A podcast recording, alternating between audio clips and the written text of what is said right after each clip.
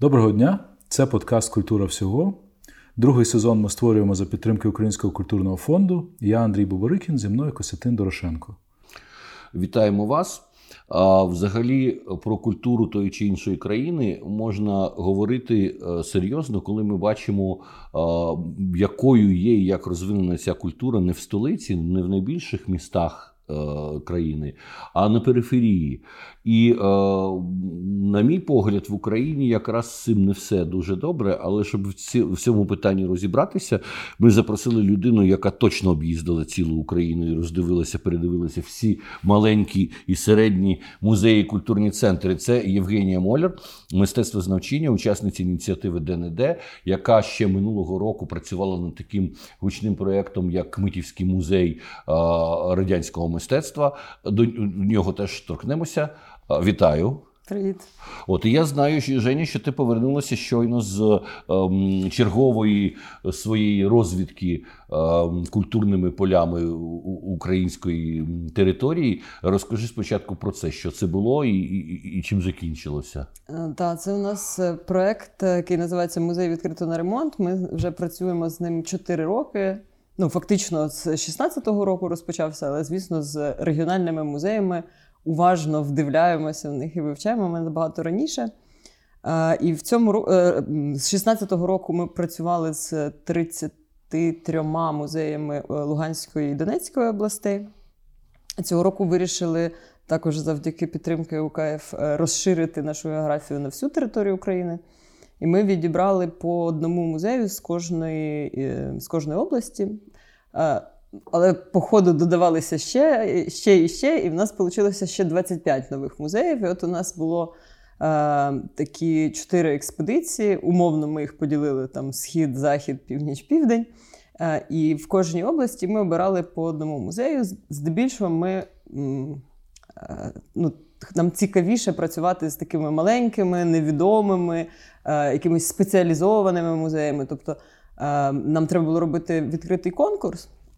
Хоча теж з одного боку, ну якби це була така вимога фонду робити відкритий конкурс для музеїв. Але ми ж розуміємо, що е, якраз оті музеї, які нам цікаві, маленькі, такі сховані, вони не користуються соціальними мережами. Там у деяких, наприклад, музей е, Саєнка Бичукіста на Чернігівщині. Е, в них там вони не могли відправити заявку, бо в них інтернету постійно не було. І Ми по телефону зізвонюємося, кажемо, ну, будь ласка, ну йдіть десь там у сусідів, в сусідньому селі, ну, відправте цю заявку. Вони так не змогли. Ну, сподіваюся, що ми якось до них все ж таки повернемося. Е, І серед цих е, в нас було 150 заявок із на, на цей етап. Ми відібрали 22.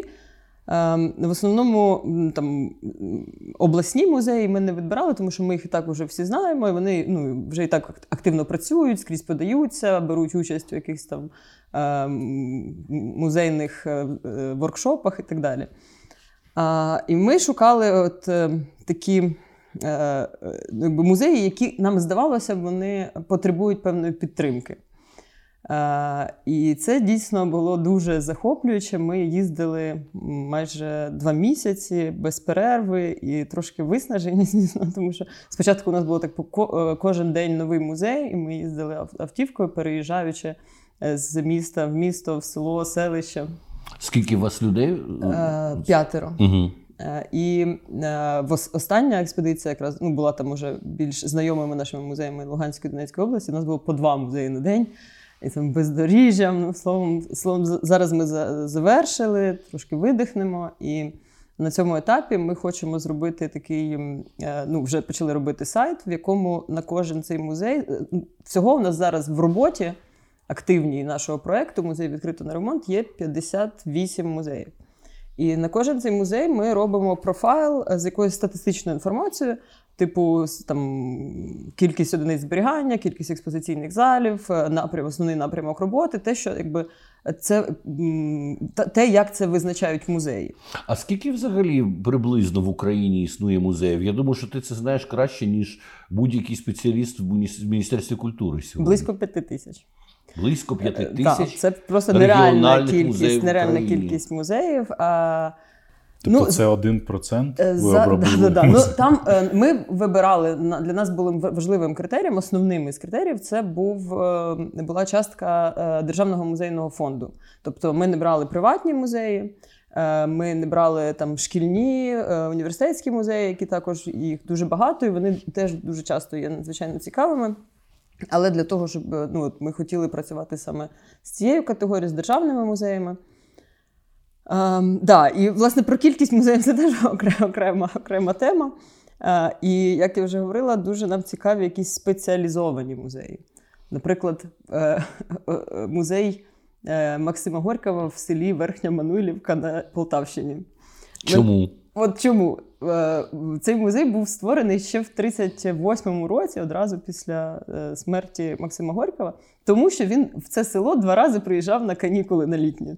Причому приїжджав він теж абсолютно випадково. Нічого його не зв'язувало. Він десь там відпочивав в Алупці е, на морі, і його зустріла там якась поміщиця з верхньої Мануйлівки, почула, як він кашляє. І каже: Ой, ви такий хворий, вам треба відпочити, а приїжджайте до нас на Полтавщину. Він приїхав. Один раз в 1897 році він там пробув два місяці літніх у неї в помісті, і другий раз в 1900 році. І навіть про це нічого не писав? Нічого не писав. Ну, Ну е, тому що, наприклад, от Андрій з славного міста Миколаєва, який все-таки вніс е, певний внесок в у творчість Максима Горького в історії в історію літератури російської, бо Максим Горький, приїхавши до Миколаєва, е, захотів там подружитися з місцевими кобітами, і місцеві моряки дуже сильно його, м'яко кажучи, побили. Після чого він лежав в шпиталі, ледь не помер, і значить, в літературних своїх творах Миколаїв прописав. Але музею, я гадаю, немає. А музею музею немає, але внесок Миколаїв вніс у здоров'я Горького. Ну там е, взагалі йдеться зараз в музеї. Говориться про те, що за ці там за цей короткий час, за ці два візити, він встиг там організувати літній театр, е, якусь там недільну школу Активний. в цьому. Е, та, а... Як вони кажуть, проактивний. Але насправді більше е, е, змінив взагалі кардинально змінив життя цього села сама власне поява музею. Ініціював його Олесь Гончар. Е, і одразу от його зробили в 38-му році. Наступного року він вже був державним музеєм. Е, і е, він складається з п'яти залів. Там, де розповідається його життєвий творчий шлях, і одна кімнатка розповідає власне про його перебування в Мануйлівці. Там немає жодного артефакту. Тобто, все, що все, що стосується цього перебування, воно вже відтворено в 60-х роках місцевими художниками, які зображували, як би як би це було, як би це виглядало, як от Максим Горький зустрічався з там з селянами, як вони ходили на річку рибу ловить, як він там сидів під деревом кобзаря читав. І оце там великі живописні полотна, якісь розписні порцелянові тарелі, які зображують зображують оці сценки. Тобто, це така от міфологізація, яка не має під собою ніякого підґрунтя. Навіть із артефактів таких там лежать якісь е, предмети посуду. Типу, це посуд того періоду, коли Горький був в Мануйлівці. А от після е, створення музею. Кілька разів приїжджала вже його вдова. Вона побудувала школу, зробила електростанцію. І там заснували, е, так як би ми сьогодні назвали, е, е, республіканський літературний фестиваль Горківські читання. І от цей фестиваль він там проходив, і сьогодні там літні жіночки вже згадують, що та стільки колгоспників приїжджало, що всю воду в криницях повипивають. І от це реально він став осередком, тому що в районі навіть не було музею, став осередком взагалі от е, культурного, літературного життя оцього е, регіону. Це мальовнича Полтавщина, Псьол, там красиво. То вони всі з'їжджалися туди і там читали Горького. І, власне, і ще в цьому цінність цього музею, що. Е, він постраждав під час Другої світової війни, і експозицію зробили в 1961 році. І все. І от вона стоїть закапсульована. Тобто вони mm. там білять стіночки, і воно так виглядає, як полтавська хата, такі білі стіночки, фіраночки, дорожки. такі. І отут от, значить, бюсти там, Горького, на стінах значить, така типова експозиція. І от вона з 61-го року абсолютно незмінна. Це перлина, це унікально. Це ж вот. перлина стилю, дизайну, взагалі часу. Стилю дизайну і артефакту, я от оцієї героїзації. Тобто, як е, ну, якби без без базису робили оцю е, надстройку. Да? Якби вони уя, у, е, ну, якби Музей уявлень того, як тут перебував Горький. Тобто нічого про ну, якби, свідчень прямих немає. Ну так це схоже, знаєш, на, на, на радянську традицію будь-де відкривати музеї Леніна. Там, де він взагалі-то не був.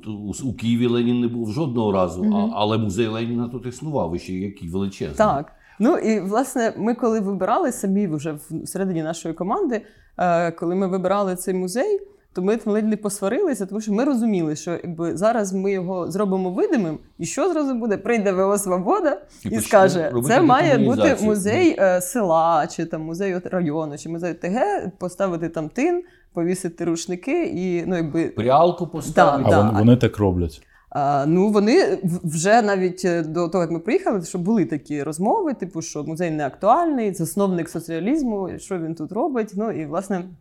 Е, дійсно актуальність цього музею. І тут якби Ми зараз теж намагаємося вже спільно з директоркою музею. Там одна е, співробітниця, директорка, і там ще кілька е, технічних працівників на півставки. І от Вони це якби, його утримують. Тобто їм там теж героїні всі, тому що вони його утримують, нічого там не змінюють. І це така, уже він якби сам по собі є історико-культурний артефакт. Його можна розглядати уже от як музей музею. І досліджувати. Да, так. Як він був створений, що, як він якби, пережив оці всі всі, всі якби, ідеологічні суви і зберігся в такому вигляді.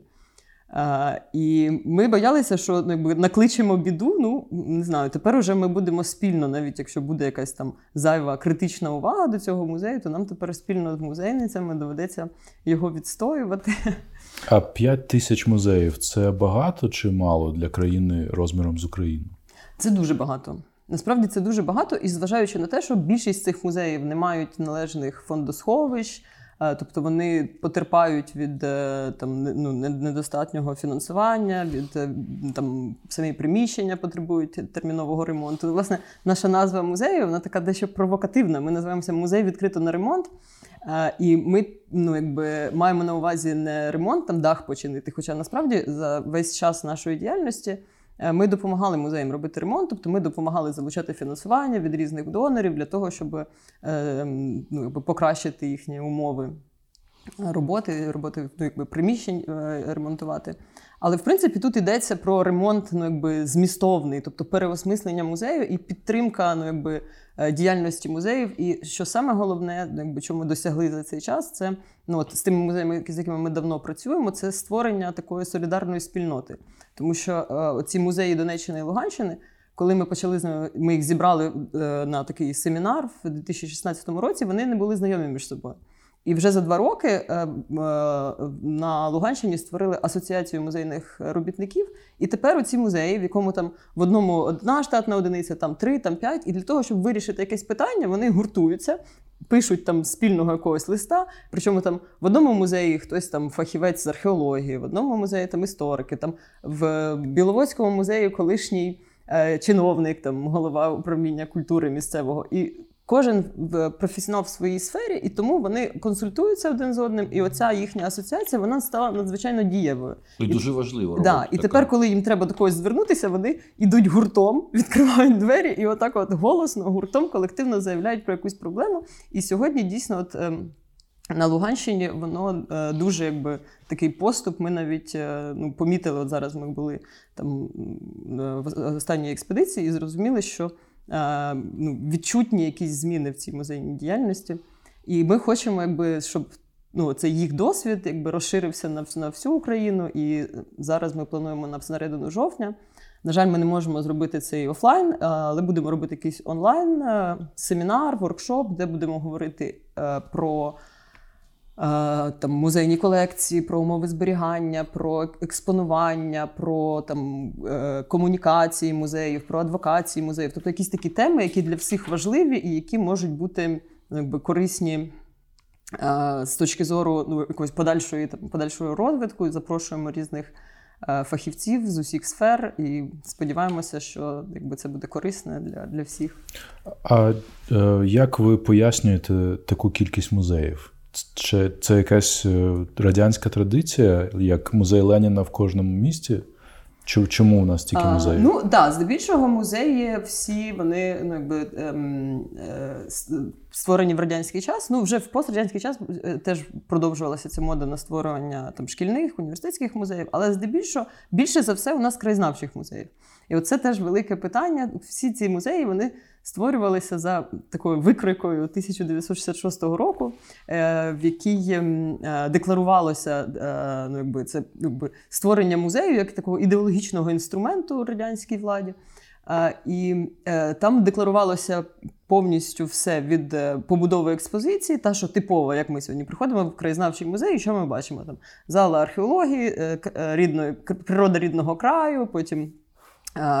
Там Перша світова війна, Друга світова війна і так далі. От вона, оцей оцей основний музейний наратив, він сьогодні майже ніде не змінний. Тоді навіть декларувалося там колір підлоги, колір стін, висота там експонатів і вітрин. Тобто, все це було в цій інструкції прописано. І Вона настільки якби в'їлася в музейне тло сучасне, що від неї дуже важко відмовитися.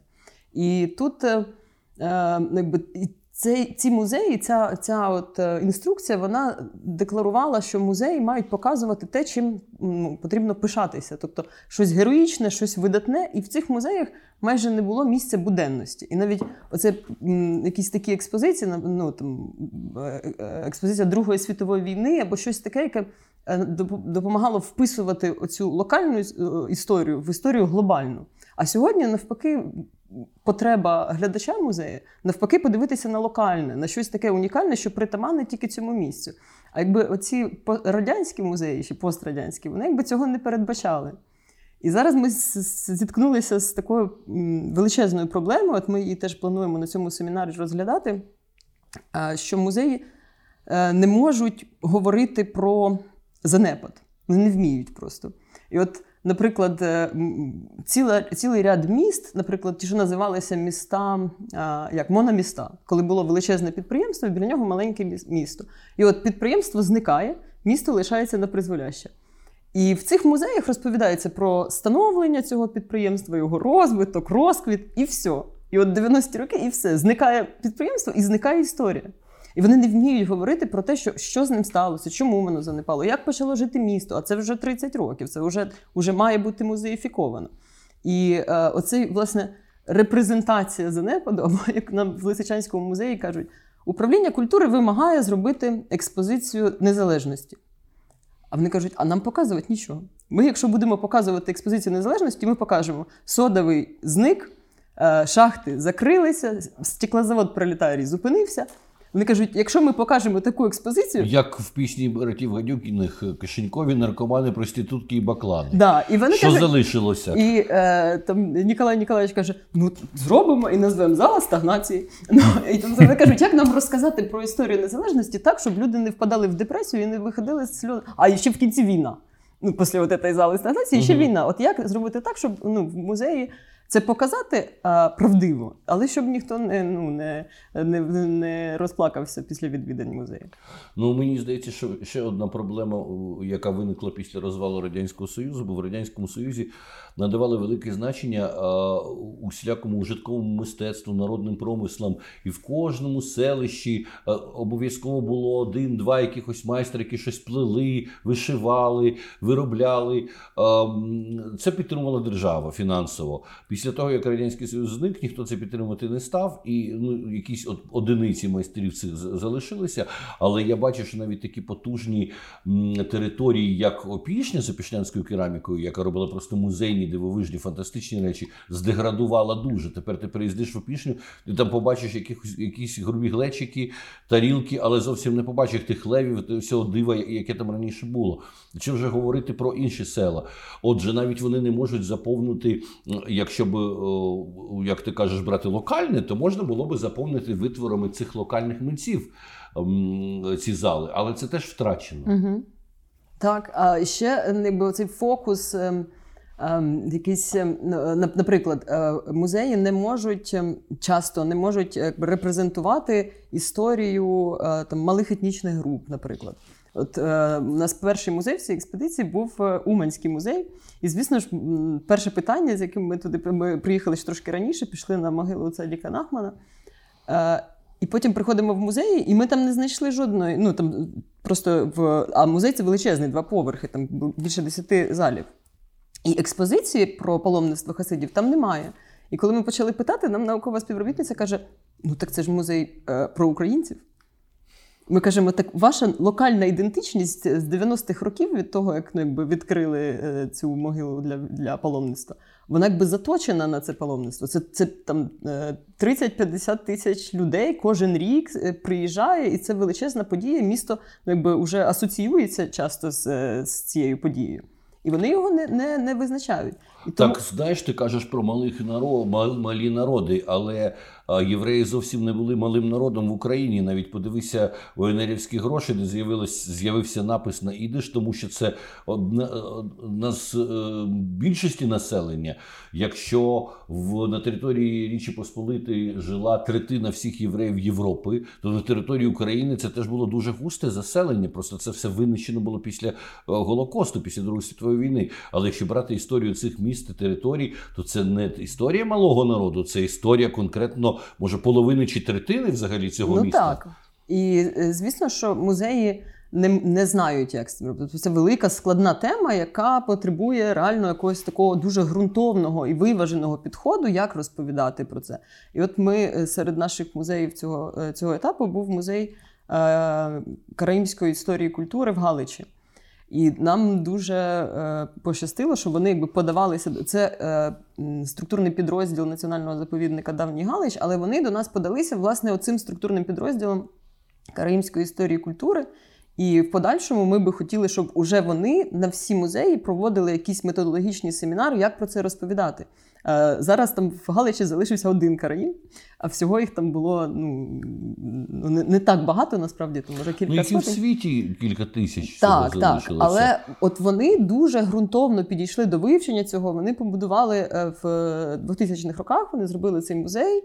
Е, дуже таку послідовну, виважену експозицію, дуже глибоко вони це все досліджують. І, власне, директорка цього цього музею, вона філософиня, релігієзнавиця, і тому вона якби має такий фаховий підхід, і це все е, е, ну, якби репрезентує в цьому музеї і поза музеєм, тобто вони там проводять е, День Караїмської вулиці, яка там збережена. Вони вивчають всі ці будівлі, що залишилися, що зникли, якби все це документується, висвітлюється.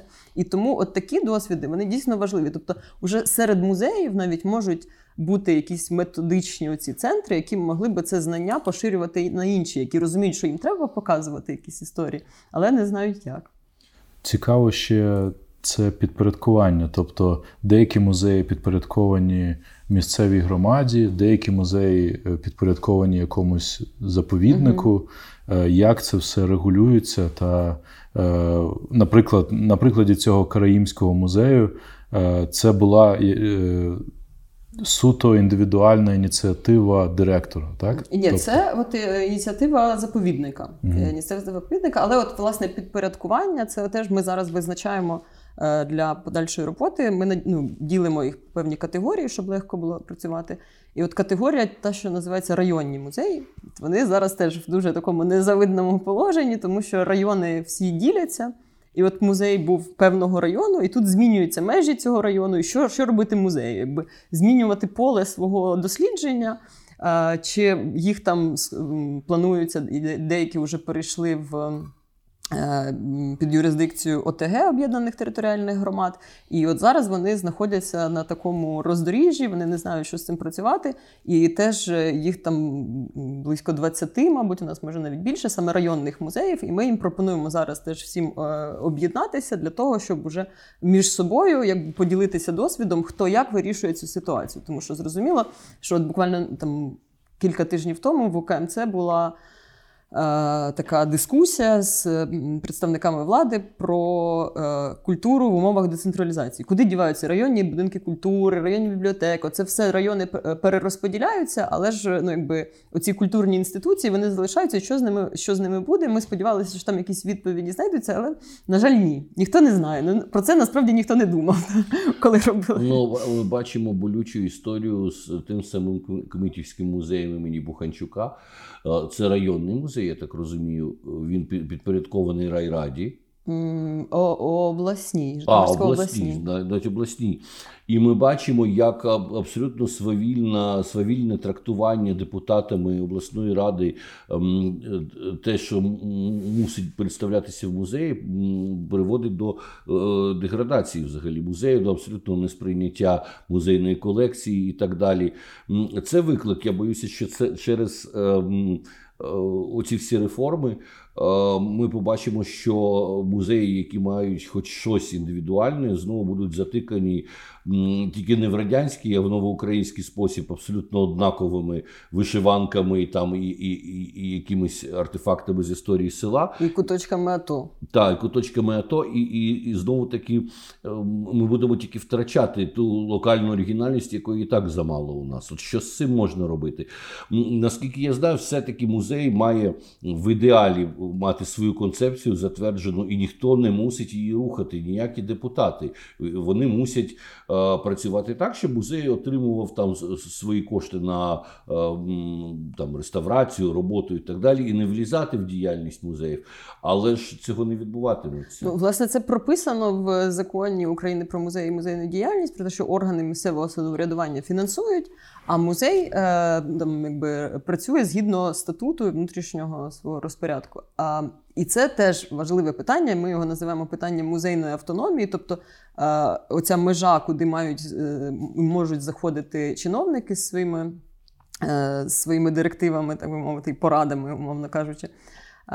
І це дуже для багатьох болюча тема. Ми були в Коропі, історико-археологічний музей унікальне теж явище, е, який знаход... музей знаходиться в церкві, е, е, яка побудована для відмолювання гріхів за царевбивство, тому що в коропі народився Кібальчич, Микола Кібальчич, який придумав бомбу, якою вбили царя Олександра.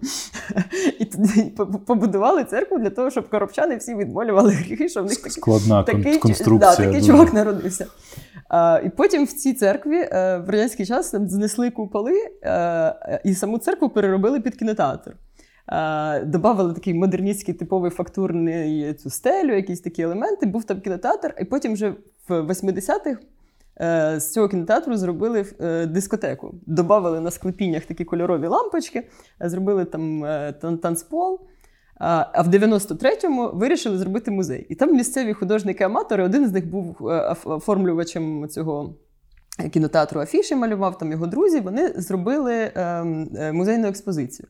І зараз це виглядає як така тотальна інсталяція наїв арту 90-х у форматі музейної експозиції. І при тому, що цей музей він зберіг у собі, ну якби сама його будівля, вона зберегла всі оці етапи. Тобто видно церкву, видно модерністський потолок, видно лампочки, і по, по самій будівлі можна прослідкувати уже наочно, як е, змінювалося життя цієї споруди е, в який період. Ну це розкішний музей в такому розкішний, разі. і ми приходимо. Ми його просто... треба просто законсервувати і нічого там вже більше уже не, не будемо консервувати, тому що під час нашої зустрічі прийшов голова селищної ради, е, і ми з ним поспілкувалися, поговорили, і потім він пішов. і Директор, е, ми кажемо, я, які ви молодці, що вам вдалося все це зберегти. Вона показує нам відра фарби каже, та післязавтра вже прийде ремонтна бригада, будуть е, ремонт робити. Я кажу: ну я ж сподіваюся, що ви збережете оці всі нашарування. Селищний голова сказав, все обрать і персика вам покрасить. Тобто, от чому селищний голова вирішує інтер'єр музею?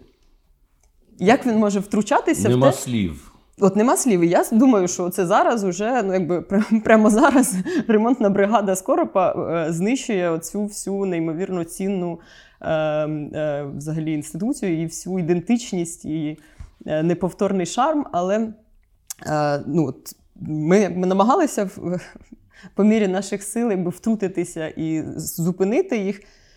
А, Але не знаю. Ну, от І теж вони там якась їм е, е, Чернігівська колегія написала тематику експозиційний план, і місцеві будівельники будуть робити за цим планом експозиції. Тобто тут величезне питання до побудови музейної експозиції. У нас е, посаду художника на початку 2000-х ліквідували з музеїв. У нас раніше у всіх музеях була посада художника, там в музеях там першої другої категорії, здається. А інші музеї мали ну, ну, типу, співпрацювати з художниками. Е, в це, з спілки, які залучалися до створення музейних експозицій. Зараз музейні експозиції роблять хто? або будівельники, або в кращому випадку самі наукові співробітники і співробітниці. Е, там усі і сторож, і дворник, вони це все фарбують, е, за якимись там драпіровочками покривають. Тобто, виходячи із своїх якихось там бачень, смаків і уподобань. І ну, виходить, як виходить. І коли ми приїхали в Черкаський краєзнавчий музей обласний, а це величезний, там 30 експозиційних залів, 6 поверхів, 4 вгору, 2 вниз. Це гігант просто. І вони, ем, е, а музей е, за експозицію, за споруду там, в 87-му році вони отримали Шевченківську премію. Там видатний, ну, Вся ця експозиція вона дуже виважена, послідовна, і навіть сьогодні е, там ця частина давньої історії природи рідного краю, вона виглядає дуже цікаво, змістовно. А от два поверхи е, останніх, там, де історія ХХ століття, от музейниці намагаються щось міняти, частинки. І от вони одну частинку поміняли, другу, і що? У них все розсипалось. Експозиція поламалася, тому що вона була цілісна, вона була вибудована логічно художниками-фахівцями. І от вони потихеньку самі то там, то там, то там, і потім вони прийшли до висновку, що вони не можуть самі. І вони позвали нас і кажуть, ми не можемо зробити експозицію ХХ століття, хоча там величезний штат 140 людей. Але от них не вистачає цього бачення. Там Це це мають працювати архітектори, дизайнери, художники, історики, краєзнавці, якоюсь великою такою мультидисциплінарною командою для того, щоб це вирішити. І зараз ми думаємо якось це питання, от власне на цьому прикладі Черкаського музею, якось його актуалізувати. що е, це для багатьох оцей виклик стоїть перед багатьма музеями. І як його робити? Це величезне має бути там і фінансування, і величезна робота на роки, мабуть, там рік, два, три, для того, щоб цю експозицію зробити. І якщо вийде, сподіваюся, вийде, якби цей. Ем, е, ну, цей цей проект провернути, щоб потім вже можна було е, там користуватися їхній досвід, знаємо, методичку якусь вони видадуть. Отже, ви, ви ви, беретеся за те, щоб допомагати Черкаському музею будувати експозицію ХХ століття? Ну так, ми беремося на те, щоб допомогти їм залучити фінансування, щоб вони могли зібрати цю команду. Ми можемо з свого боку допомогти певними порадами з. Е, там з тими художниками, які працюють, оскільки от ми вже працюємо досить довго, і е, ми знаємо, які художники вже мають досвід роботи з музейними експозиціями, е, які могли би в цю тему включитися, також там запросити істориків і так далі. Ну, можливо, це буде якийсь конкурс, але от ну, запустити цей проект, да, от ми якби... чим займається 140 людей в цьому музеї? Ну, це по-перше, це величезний там і технічний штат, а також е, ну і наукові співробітники. Ну, вони в принципі готові до зробити там тематику експозиційний план. Вони кажуть, що він вже в них якби є. Ми його правда не бачили, але ну насправді в музеї дуже багато роботи. І для такого музею на 30 залів 140 людей це не дуже багато. Ну це ж там е, наукових, я не пам'ятаю, в них там чи 18, чи щось таке. Ну кожен кожен займається своєю своїм відділом, дослідженням. Е, тимчасовими виставками. Ну, якби така така рутина життя музею, без якого теж ну, якби, нікуди не підеш. Е, давай все-таки пригадаємо е, Кмитів, знову його згадую. Пройшов час після того, як твоя команда вже з ним з цим музеєм не працює. Розставання було достатньо драматичне і болісне. Можливо, зараз через час ти зможеш коротко розповісти е, більш спокійну виважену історію того, що це було, що в цього було хорошого, що в цього було провального, в тому числі зі сторони вашої роботи. Ну, спокійно ще не можу, все одно сльозка бренить, коли я згадую про Кмитівський музей. А, Але так, ми ну, е, зараз мені здається, що все ж таки те, що ми зробили.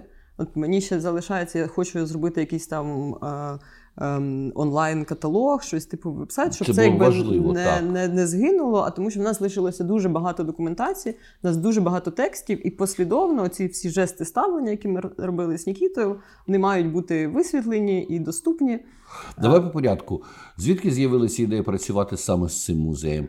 Як там опинився Нікіта Кадан і став заступником директора? І і, і що з цього всього вийшло? А, Значить, знайшла як Митівський музей випадково. Я шукала, е, де зберігається задорожного весілля. І побачила Кмитівський музей, про нього раніше не, не знала, да, величезна картина. І шукаю, схожу інформацію. Вау, треба нам туди їхати. І ми поїхали туди з ДНД. Е, звісно, були вражені і одразу ж е, звернулися до керівництва музею, що ми хочемо з вами попрацювати. Розказали, що ми взагалі працюємо з музеями. Звісно, керівництво музею якось без ентузіазму відреагувало на нашу пропозицію. І потім вже пізніше, через Павла Гудімова і Тетяну Парфєнтєва, яка тоді була е, очільницею управління культури, вони ну, якби, вони нас запросили. Тобто, можливо, можливо, і це також зіграло якусь таку роль, що якби не музей був ініціатором, а керівництво музею нас туди нав'язало, не знаю, допомогли нам туди війти. Чому особливість цього музею? Бо не всі слухачі да, це знають. єдиний в Україні музей, який репрезентує радянське мистецтво. Він був створений. Це дуже рідко, коли музей е, створений е, спеціальна будівля для музею побудована, спеціально під цю колекцію.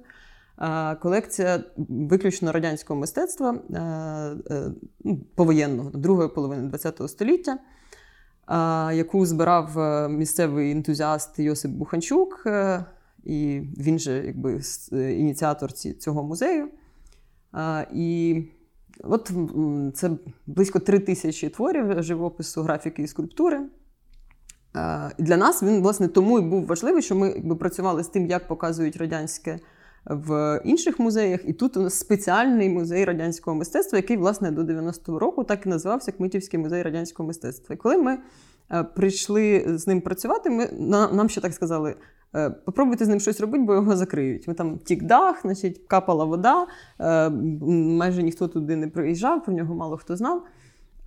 І перша, мабуть, наша ідея була в тому, щоб ну, показати чим ну, показати унікальність цього музею в тому, що це єдиний музей радянського мистецтва.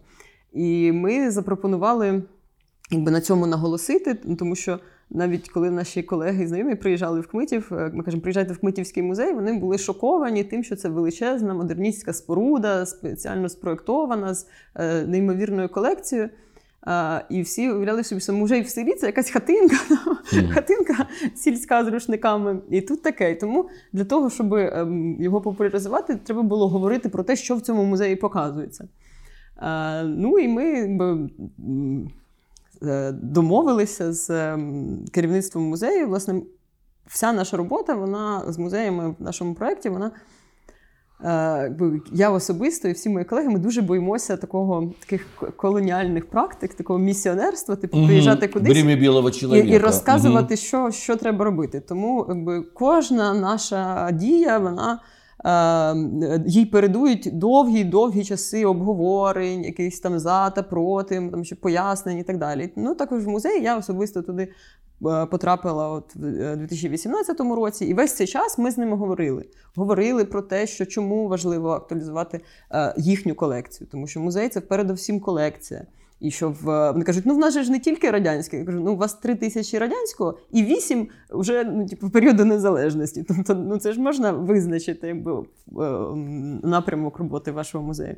І от так поступово-поступово ми а, про це говорили і е, дійшли згоди, що окей, нам ну, якби, треба звернути увагу саме на колекцію. А, Також ми зробили там попередньо такий ну, експериментальний проєкт, е, називався він Хто такий Буханчук, тому що також в музеї, музей, який називається музей образотворчого мистецтва імені Йосипа Буханчука, не зовсім було зрозуміло, що це таке і хто це такий. І тому ми а, якби, спробували розкрити е, цю особу, його роль, його значення для музею.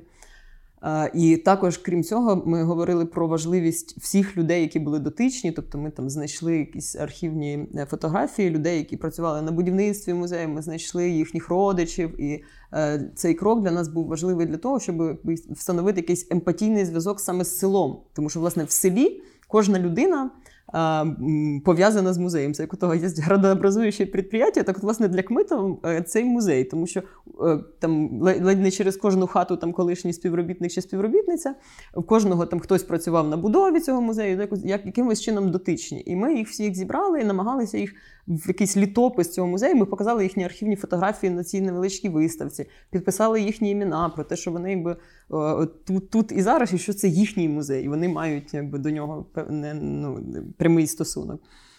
А, І звісно, що. З ну, з нашим попереднім досвідом ми розуміли, що якби, музею просто необхідне сучасне мистецтво для того, щоб він залишався актуальним і цікавим для аудиторії. І ми згадали ще, як в Лисичанську ми свого часу з Нікітою Каданом, коли робили музей е, міста Світлоград, у нас була така ідея створення відділу сучасного мистецтва в е, музеї. І зрозуміли, що власне от для цього музею він необхідний цей відділ. Ми запропонували Нікіті, він погодився. І ми почали роботу над. Е, він запропонував цей проект Жести ставлення. Е, який передбачав, що сучасне мистецтво стане якимось певним таким інструментом чи ключем для інтерпретації мистецтва радянського. Тобто е, художники і художниці, яких він запрошував, вони немов би вступають в діалог з творами в музейній колекції, тематичними чи окремими, чи якимись групами творів. Е, і поділив це на п'ять окремих епізодів, кожен із яких мав свій напрямок і свою, свою загальну тему. І е, ми почали роботу.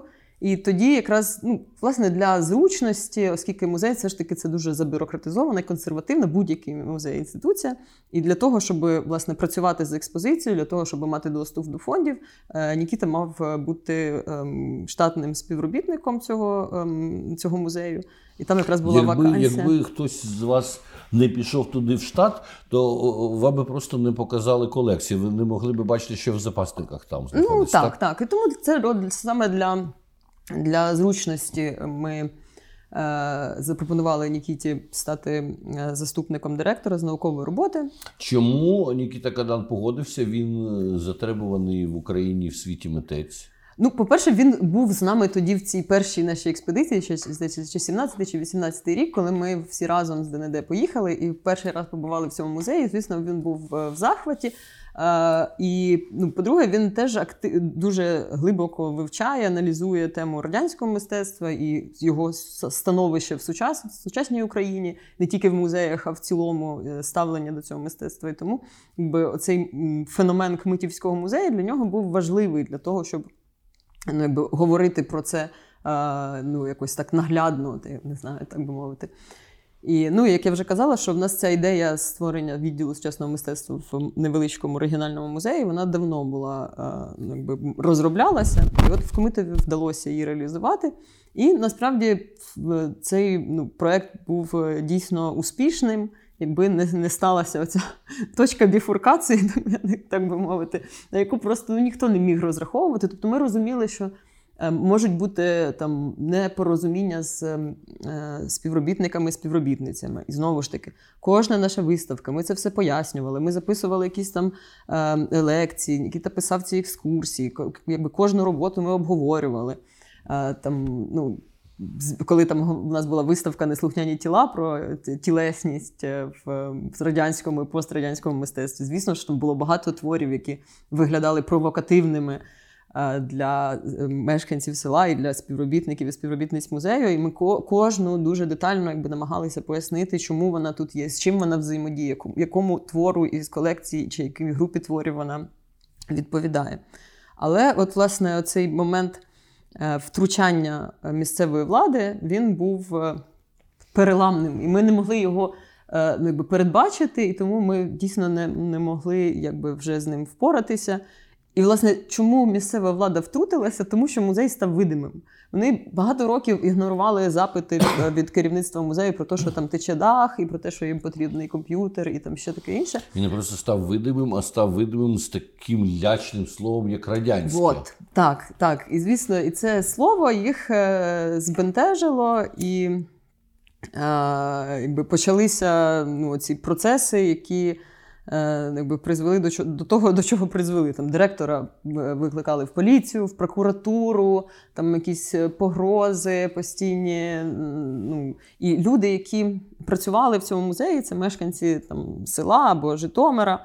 Е, вони просто злякалися, тому що такий тиск і залякування з боку влади. Причому це ну, двоє місцевих депутатів, які це все розгорнули цю діяльність, при тому, що ми намагалися дуже Е, там, конструктивно розповідати, чому це не ніяке не порушення, що ми якби е, просто використовуємо цю назву в соціальних мережах. Це але, якби... ж, але ж бачиш, місцеві ради трактують дуже просто українське законодавство, і е, це момент вашої певної наївності, а може і зарозумілості як фахівців, які вважають так само. І я вважаю, що радянське мистецтво це просто історичний термін, це термінологічно вірно, але люди е, зовсім по іншому ставляться до цього всього всього, боїться, що їх звинуватять в пропаганді е, тоталітарного режиму і так далі. Отже, ми маємо таку ділему в Україні, що строгий науковий підхід іноді натикається на протистояння панівній ідеології, хоча українська конституція забороняє будь-яку ідеологію робити панівною.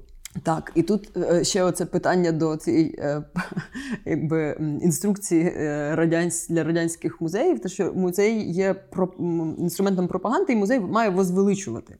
І сьогодні багато чиновників і там навіть музейних діячів вони якби. Розуміють музей як те, що возвеличує. І коли в музеї є слово радянське, значить музей возвеличує радянське. Тобто вони навіть не передбачають того, що музей може критикувати. Тобто музей може бути і є часто сучасний музей, є майданчиком, в якому е, який може критикувати із або навіть з нейтральної точки зору розглядати щось. Тобто, оце музей дорівнює возвеличення, якби воно настільки в'їлося в свідомість е, чиновників. Що е, якби теж якби стало цим ну, призвело до цього непорозуміння і конфлікту.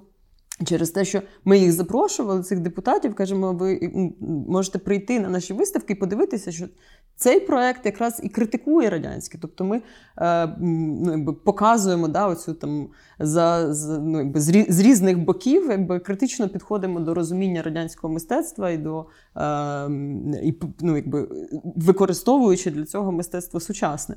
Але, звісно ж, ну, якби не йшлося про зміст, йшлося тільки про назву. І, власне, оця назва.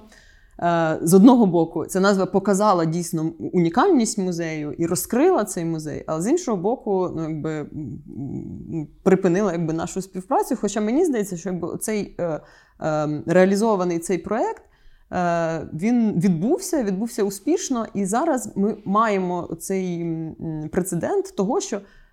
Маленький сільський, ну не маленький, а музей в маленькому селі, який має, е, ну так би мовити, неактуальну да, на сьогодні в широкому розумінні слова колекцію, може бути актуальним, може бути цікавим. Тобто, в залежності від того, яким чином показати, яким як е, ну якби як з ним працювати, знову ж таки, якщо дивитися на музей, як на територію а, діалогу, суспільного діалогу, а не пропаганди.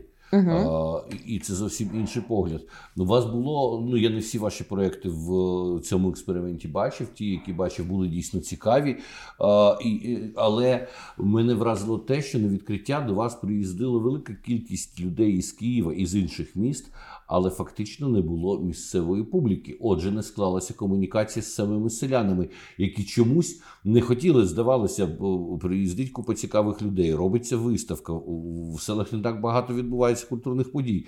Один єдиний хлопець, очевидно, ходив такий нарядний. Було видно, що він вдягся красиво, і він все-таки трошки так відрізнявся, відходив від е, тусівки е, Київської. Було зрозуміло, що це місцевий підліток, але я майже не бачив місцевих людей на ну, ваших Якщо якщо всі е, все локальне ком'юніті пов'язано якось з цим музеєм, а на музей е, е, тиснуть локальні теж політики Тобто це зрозуміло. Ну, Люди не, не воліють ризикувати. Це це про рахунок. Значить, все-таки не було вибудовано комунікації з місцевим населенням, яке би зрозуміло, що це їм не шкодить, що над ними не змущ... не знущаються, а навпаки, хочуть збагатити в тому числі і їхні дозвілля. Ну насправді у нас були в з самого початку. Е, ми робили спеціальні екскурсії. Тобто, після там е, е, перша у нас була виставка патерналізм та просвітництво, і ми після офіційного відкриття на наступний наступні вихідні ми зробили.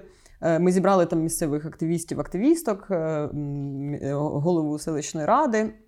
Всіх їх запросили, і ми обговорювали те, от як як вони можуть взаємодіяти з музеями. Ми вже ми їм е, розказували про те, що музей для них може бути просто корисним. Ну якби так матеріальний зиск вони можуть так. отримати. Там е, багато людей, які приїжджали з інших міст, там шукали де заночувати, наприклад, в Кмитові, щоб не вертатися того ж дня. З задоволенням тобто купували би якісь місцеві вироби, так, якщо б вони захотіли зробити якісь футболки, які все що завгодно. Людям це цікаво. Навіть знову ж таки пошукати якихось там місцевих.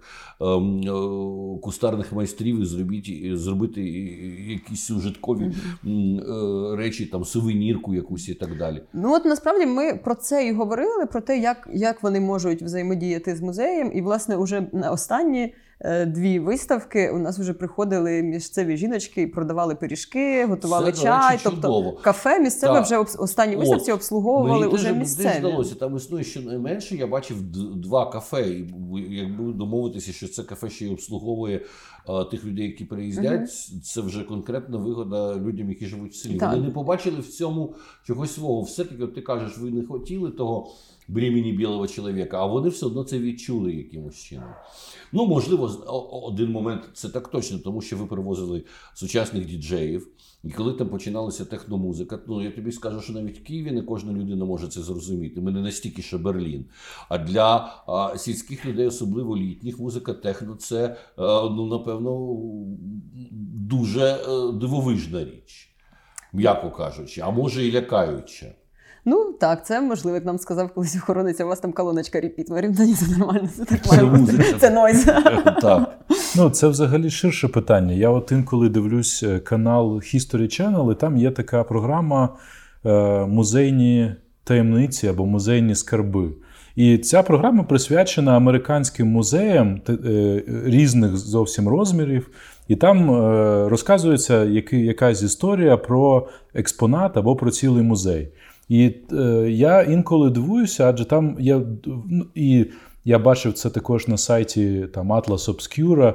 Е, дуже є багато в Америці музеїв, які побудовані як цей музей Горького навколо якогось е, міфічного наративу про те, що там Бікфут проходив в 19 сторіччі цим пляжем.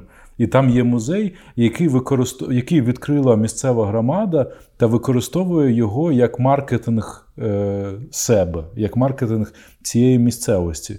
Тобто, мені мені здається, що в нас немає цього відношення до музею як до інструменту маркетингу, того ж Кмитєва, тих же Мануїловки, чи як е, нижня Мануїловка, верхня, верхня Мануїловка.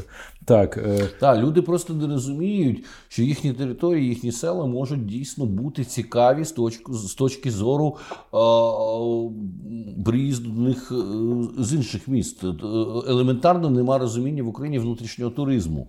Тому що тому що все заточено на вписування в глобальну історію, і оцей ін, ін, інтерес до локального він поки що ще не, не налагоджений. Та, у нас був музей в е, Біловодську Луганської області. Е, який з яким ми почали працювати в 2016 році, і спільно з ними вибудували таку концепцію. Якби Вони нам якби розказали, ми ну, якби порадили їм на цьому зосередитися. Називаються зараз вони Біловодськ, столиця кінних заводів. Виявляється, в Україні було 11 кінних заводів, і 4 із них в Біловодську. Тобто там реально е, от це вони були зосереджені, і там найкращі ці коні, вагові, бігуни, скакуни. Вони їх там е, розводили, які їздили на всі там всесвітні виставки.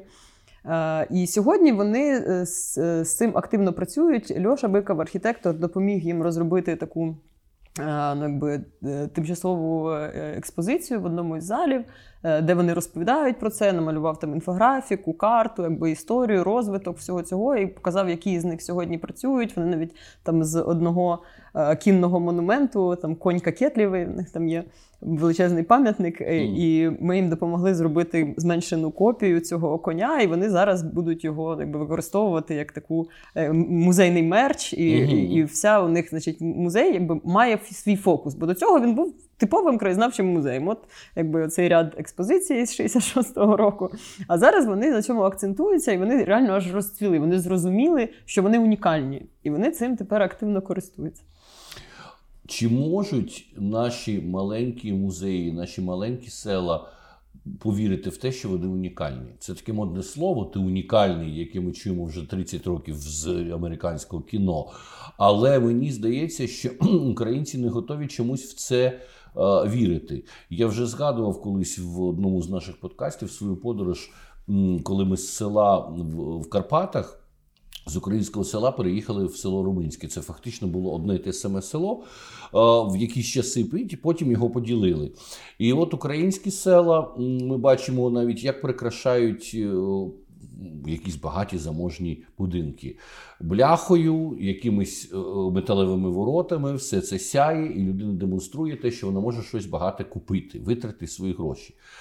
Це саме Руминське село, там різьбляні дерев'яні ворота, там залишилися оці унікальні дерев'яні церкви, які вони викладають як мозаїки.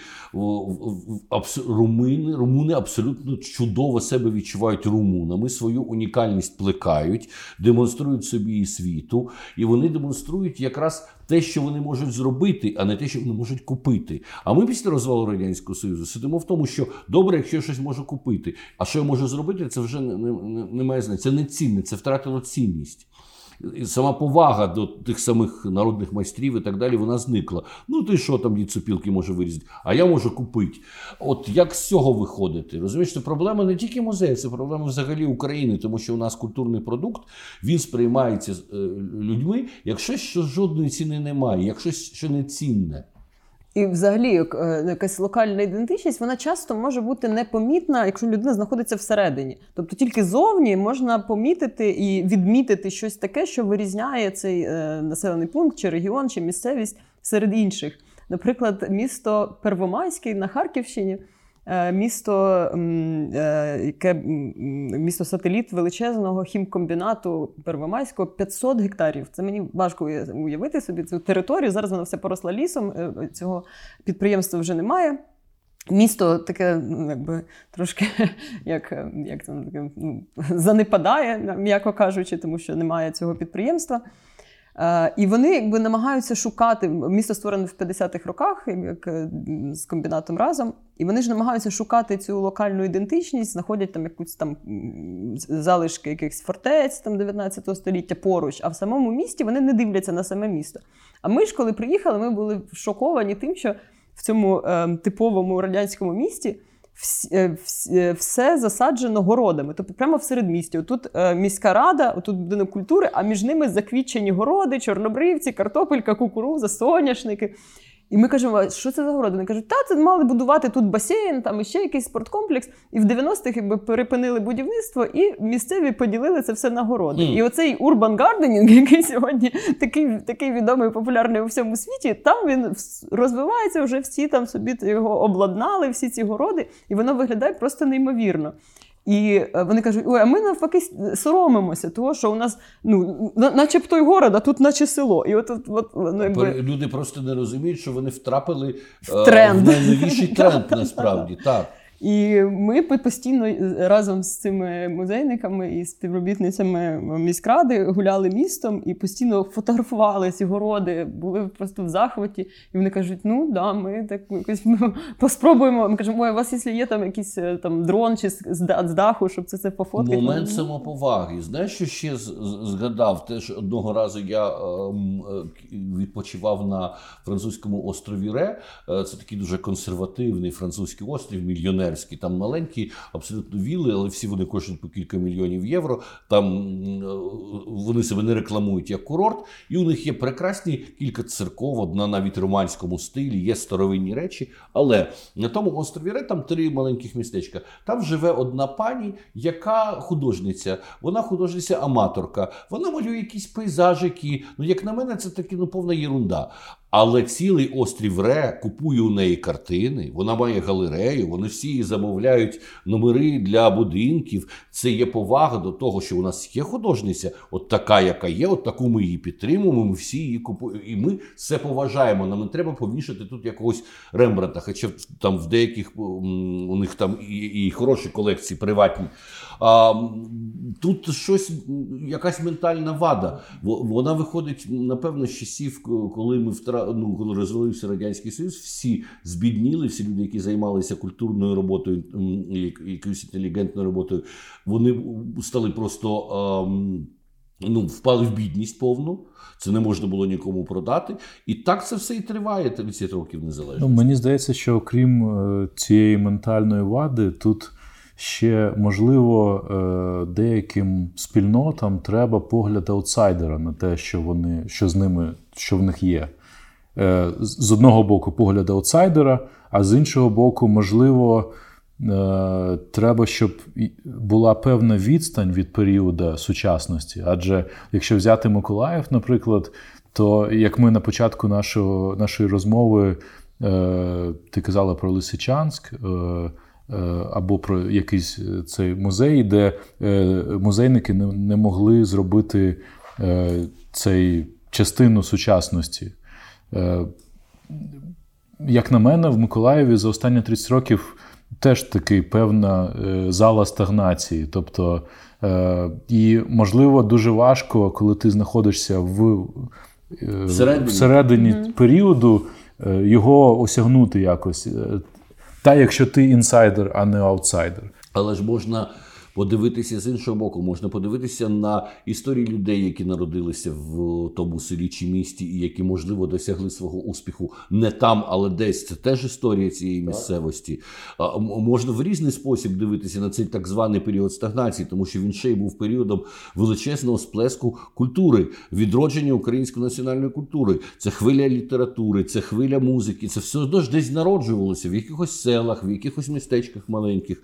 І ось вам відповідь на на цю залу стагнації. Так, от в Луганській області місто Новопсков, і в них там е, е, в залі сучасності вони показують там початку 2000-х якийсь там шкільний сам видав. Тобто місцеві діти якісь видавали, е, і це те, що могло дійсно якось минути поза увагою. Але вони якби це все збирають, і в них це представлено в музейній експозиції. Розкішно це і це якраз і світова тенденція цікавості до буденного, до повсякденного життя, як воно справді змінювалося з роками. А потім дуже цікаво, от ми говорили з Олександром Ройбурдом, він взагалі пропонує величезну реформу, на яку скоріше за все з нею не погодяться більшість наших музеїв. Але передивитися дуже цікавий підхід, що е, з зміною часу змінюється наше ставлення до тих чи інших артефактів. І те, що вважалося просто історичним артефактом, може перетворитися на на художню цінність, як, наприклад, плакати 20-х років чи 30-х. А те, що у нас в багатьох музеях навіть тут поряд в музеї е, Ханенко, в музеї е, Київська картинна галерея, стоять якісь меблі, якісь шафи, які раніше вважалися нормальними в художньому музеї. Їх спокійно можна було б якраз передавати в історичні музеї. І от у Олександра Ройтбурда є така ідея, теж поки що утопічна, але думаю, дійдемо до цього створити відкритий електронний реєстр усього, геть усього, що знаходиться в усіх українських музеях. На 5 тисяч музеїв це важко буде, і багато музеїв не захочуть будуть цьому вручатися. Ми бачимо, ти кажеш, деякі не мають просто інтернету навіть. Але тоді можна було би дійсно подивитися на те, наскільки ми цікава і непроста країна. І мені здається, це виклик, коли ми говоримо про про національні інтереси, про самоповагу, коли ми хочемо, щоб люди не іммігрували, іммігрували з нашої країни. Так треба якраз починати з цих музеїв, щоб якщо людина народилася.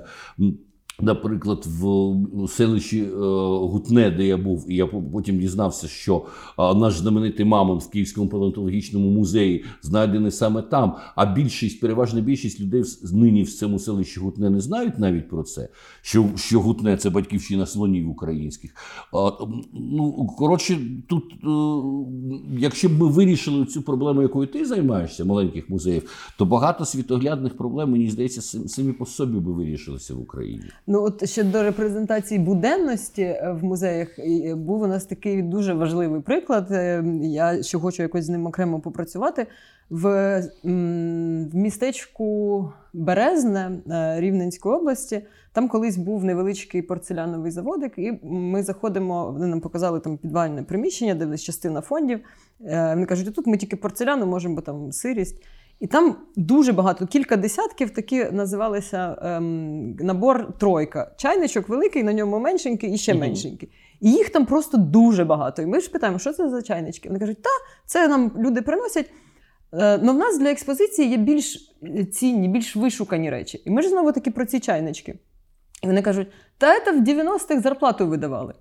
А в експозиції ми покажемо більш художню річ. І тут питання факт. і тут питання: це краєзнавчий музей. От що має показувати краєзнавчий музей? Те, чим ви давали зарплату, і те, що було в кожній кімнаті, чи щось одиничний екземпляр. Саме тобто, якби факт. це да, якби це був художній музей то ми би говорили про е, більш вишукану технічно так. художню довершену річ. А якщо це краєзнавчий музей, то оцей чайничок в експозиції чи кілька чайничків уже розкаже не тільки про діяльність заводу, а про життя періоду е, де, там початку 90-х, коли цієї цілої країни так, взагалі так. так. Потім це все дуже красиво. Здесь мені нагадало, я не буду говорити е, прізвище, але однієї знайомої мисткині я був, і в неї стоїть страшенно дуже некрасивий, е, жахливий чайник, і ні на що не чайник ні на що не схожий. Він просто ну, якийсь палац царя Салтана. Я кажу, що навіщо воно? Що воно таке? Вона каже, ну розумієш, це колись Людмила Кучма подарувала, не можу викинути. Поняття про те, що дуже красиве, воно теж може бути дуже різне. А, Добре, давай ще під риску підведемо під тему, чим закінчилася ваша історія з Квитовим, які ви зробили з того висновки, і а, як ти думаєш, що там буде далі в тому принаймні музеї? Ну, от ми е, зараз вже недавно туди заїжджали, і там була одночасно було е, чотири різних е, виставки, вони були не пов'язані між собою.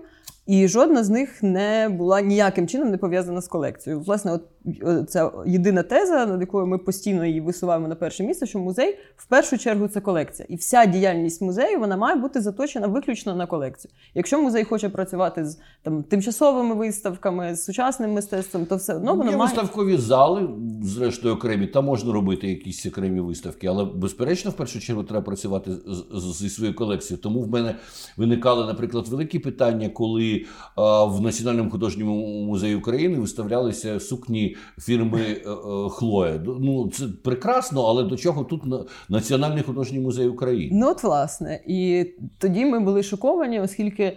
Там е, більше половину там власне колекція Кмитівська вона була тільки на першому поверсі внизу, а все решта, другий поверх, підвал це все були якісь Е, там сучасний тантричний живопис. Тобто подемонтували, да, вони... а, але сама колекція в, в тій експозиції, яка вона е, зроблена, це вже унікальний артефакт часу. А, так, і е, потім вже ну, Нікіта якби частково зробив е, в самому кінці, після наших всіх виставок, він зробив часткову е, реекспозицію. тобто Приклад ну, того, як... показав оцей вибудував музейний наратив. Тобто uh там були просто набір музейних предметів, а він це зробив якби послідовно. Тобто uh розмістив їх таким чином, що вони мали якийсь між собою зв'язок і оцю велику оповідь на два поверхи і розкривали якби всі принади музейної колекції. І тут е, все це завішено тантричним живописом, якимось якимось Що таке тантричний живопис? Ну, це так мисткиня називала своє мистецтво. живопис. Ну, а як це виглядає? Ну, це виглядало ужасно. І ми якби тоді. Тілом ще... пише, чи як? А, ні. Аур, аурою. Е, і ми тоді ну, якби натякнули на те, що ну, окей, як ви хочете працювати з сучасним мистецтвом в свої, своєї позиції. Там і директор ще тоді говорив про те, що музей тепер буде самостійно працювати. Нам не потрібна е, допомога сторонніх кураторів. Ми будемо самі працювати з сучасним мистецтвом. І концепція нашої діяльності така, що Кмитівський музей відкритий для будь-яких художників, а хороші це художники чи погані мають вирішувати глядачі. Ну, тобто, таким вибач, чином, яка функція музею лишається? Концепція така називається сахар мед говно і гвоздь. Да, якщо, така якщо, якщо е, художник взаємодіє з глядачем, то е, музей лишається просто територією чи приміщенням. І сама функція музею ніви, да, нівелюється. І тут ми вже там чули про те, що там якісь нові житомирські депутати хотіли там зробити центр сучасного мистецтва, але не можна з музею зробити центр сучасного мистецтва, тому що музей це музей. Музей є колекція. Е, от. І зараз е, е, там їздила наша колега, і начебто вони зробили е, зараз виставку знову ж повернули музейні предмети і. Е, Відновили е, експозицію е, м, первісну 1985 року. Власне, те, що ми з самого початку також пропонували. От тільки ми попали в музей, кажемо, давайте з самого початку все це, що ви поміняли, прибирайте, і вибудуємо цю композицію експозицію, яку робив ще Буханчук. Ну і слава Богу, вони до цього прийшли, і зараз, начебто, вони її відновили, і вона зараз існує. Сподіваюся, вона буде там існувати довго. Теж надіюся, що я поїду, подивлюся. Як, як зараз буде відбуватися? Ну не знаю. Ми всіляко намагаємося довести вже ну, не втручаючись в роботу, але порадами і такими. е, Ну, дякую за цю інформацію, тому що в мене вже навіть люди з-за кордону, мої друзі, які приїздять в Київ, вони читали про це, і вони мені кажуть, вези мене в, Кмитів, я хочу дивитися цю колекцію унікальну. Я кажу, я не впевнений, що вона взагалі там зараз е, існує і представлена. Отже, Да, можна зараз їхати. є, Чудова можна їхати. Ну, а, де-не-де і ти, які зараз найголовніші завдання? І хотілося б все-таки якось ну, більш е, ну, з позитивчиком якимось. Бо, бо, бо Внезапно. да, не хочеться постійно чути про руїну. Ну зараз ми ще, крім наших музеїв, ми ще актуалізуємо давню нашу тему, яка називається експериментальні або перспективні і неперспективні села. Це теж дуже цікава історія, про яка пов'язана там з історією радянського періоду, коли укрупнювалися села і визначалися пер- перспективні чи неперспективні, і деякі з них. Е, Формувалися як експериментальні. Туди запрошувалися архітектори видатні, і вони розбудовували село. Тобто вони в селі село робили, ну якби е, наближували до міста. Тобто вони там будували багатоповерхівки, знову ж таки, е, там музеї, концертні зали, таке інше. Якби оця спайка города село. Смичка города Да, селом. да, да. Та, це ж була програма така. І це там близько 40, 40, близько 40 музеїв, таких о, цих сіл експериментальних є в Україні, і ми е, ну, там, поступово їх е, всі досліджували, робили документацію, і зараз. е, Плануємо це певним чином опублікувати. Ну, теж я думаю, може зробимо якийсь сайт, де покажемо наочно там з мапами, з інфографікою, з документацією, як воно було, і як воно змінилося, і що з цього експерименту е, е, вийшло в результаті. Це дуже важлива робота, так само як твоя робота, про яку ми сьогодні вже не встигнемо поговорити про фотографування тих самих радянських мозаїк, якою ти займалася не один рік. Ми бачимо, що просто на наших очах це дійсно знищується через якісь дурнуваті покращення, через не- нерозуміння дійсно людьми е, цінності того, в чому вони поряд, е, що вони поряд виросли. І якщо дійсно це буде зникати, то хоча б залишиться ем, те, що ви сфотографували, те, що ви занотували, і ми зможемо собі уявити, а може коли-небудь і, і, і реконструювати е, ці всі цікаві речі. Ну, е, монументальним мистецтвом я продовжую займатися, і зараз з'являється дуже багато послідовників і е, ініціатив локальних, і це е, дуже тішить. Я з ними з усіма товаришую і. Е, Ну, якби на місцях у себе це дуже ну, набагато простіше це все збирати, ніж по всій Україні, бо це неймовірна кількість цих, е, цих об'єктів. І там в Чернігові, Житомирі, Дніпрі з'являються місцеві е, інституції, активісти, активістки, які це все збирають, реставрують. От в Чернігові колега Лена Загребіна вже дві роботи. Вони ті, що знищувалися, вони їх демонтували, передали до художнього музею. І тому це е, ця робота вона теж триває і досить успішно. І навіть коли з'являються якісь прецеденти, там у Львові, да, коли ламають мозаїку, активісти повстають, і он там на, на рибки на е, на цьому на магазині Океан садовий е, своїм розпорядженням відновив і так далі. Тобто, насправді, оце розуміння якби цінності цього, воно потроху. Е, усталюється в нашому суспільстві, і сподіваюся, надалі ми будемо менше зустрічати таких таких прикрих випадків руйнування. Дуже дякую, Євгенія Моляр. Так само, як Семен Широчин, який був гостем нашого подкасту. Це люди, які своїм своєю діяльністю демонструють, що від бажання, від наполегливості однієї людини може дуже багато чого залежить. Євгенія Моляр одна з тих людей, яка дійсно зацікавила цілу країну, втягнула в цю гру по вивченню модерністських радянських мозаїк. Дякую і бажаю тобі безперечно натхнення і сил. Ну і не хочу нагадати, що наш подкаст, цей принаймні його сезон, виходить за підтримки Українського культурного фонду. Дякую. Дякую.